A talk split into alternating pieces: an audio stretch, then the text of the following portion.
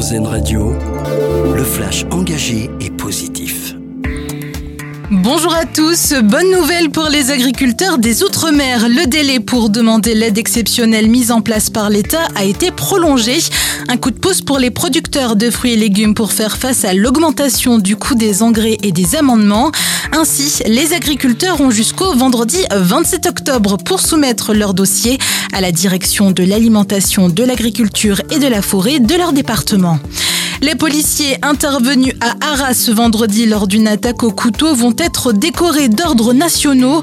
Une décision d'Emmanuel Macron saluée par le ministre de l'Intérieur Gérald Darmanin qui a annoncé la nouvelle hier soir en commission des lois à l'Assemblée nationale.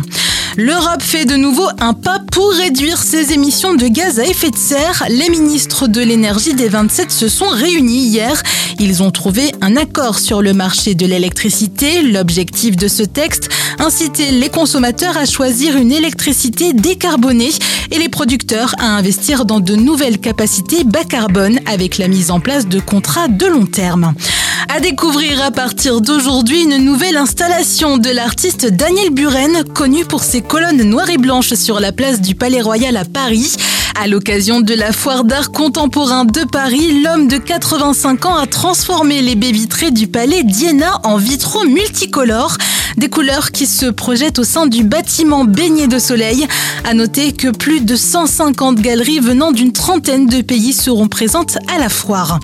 Et puis, on termine ce flash avec notre dossier solution. Il est à découvrir sur notre site internet erzen.fr. Maintenir informé ses enfants avec un traitement de l'actualité adapté, c'est possible avec le journal Albert, un média destiné aux 9-14 ans, publié deux fois par mois. Comme dans les journaux pour les grands, les sujets politiques, de société ou encore culturels sont abordés. Voilà pour l'essentiel de l'actualité positive. Bonne matinée à l'écoute d'Airzen Radio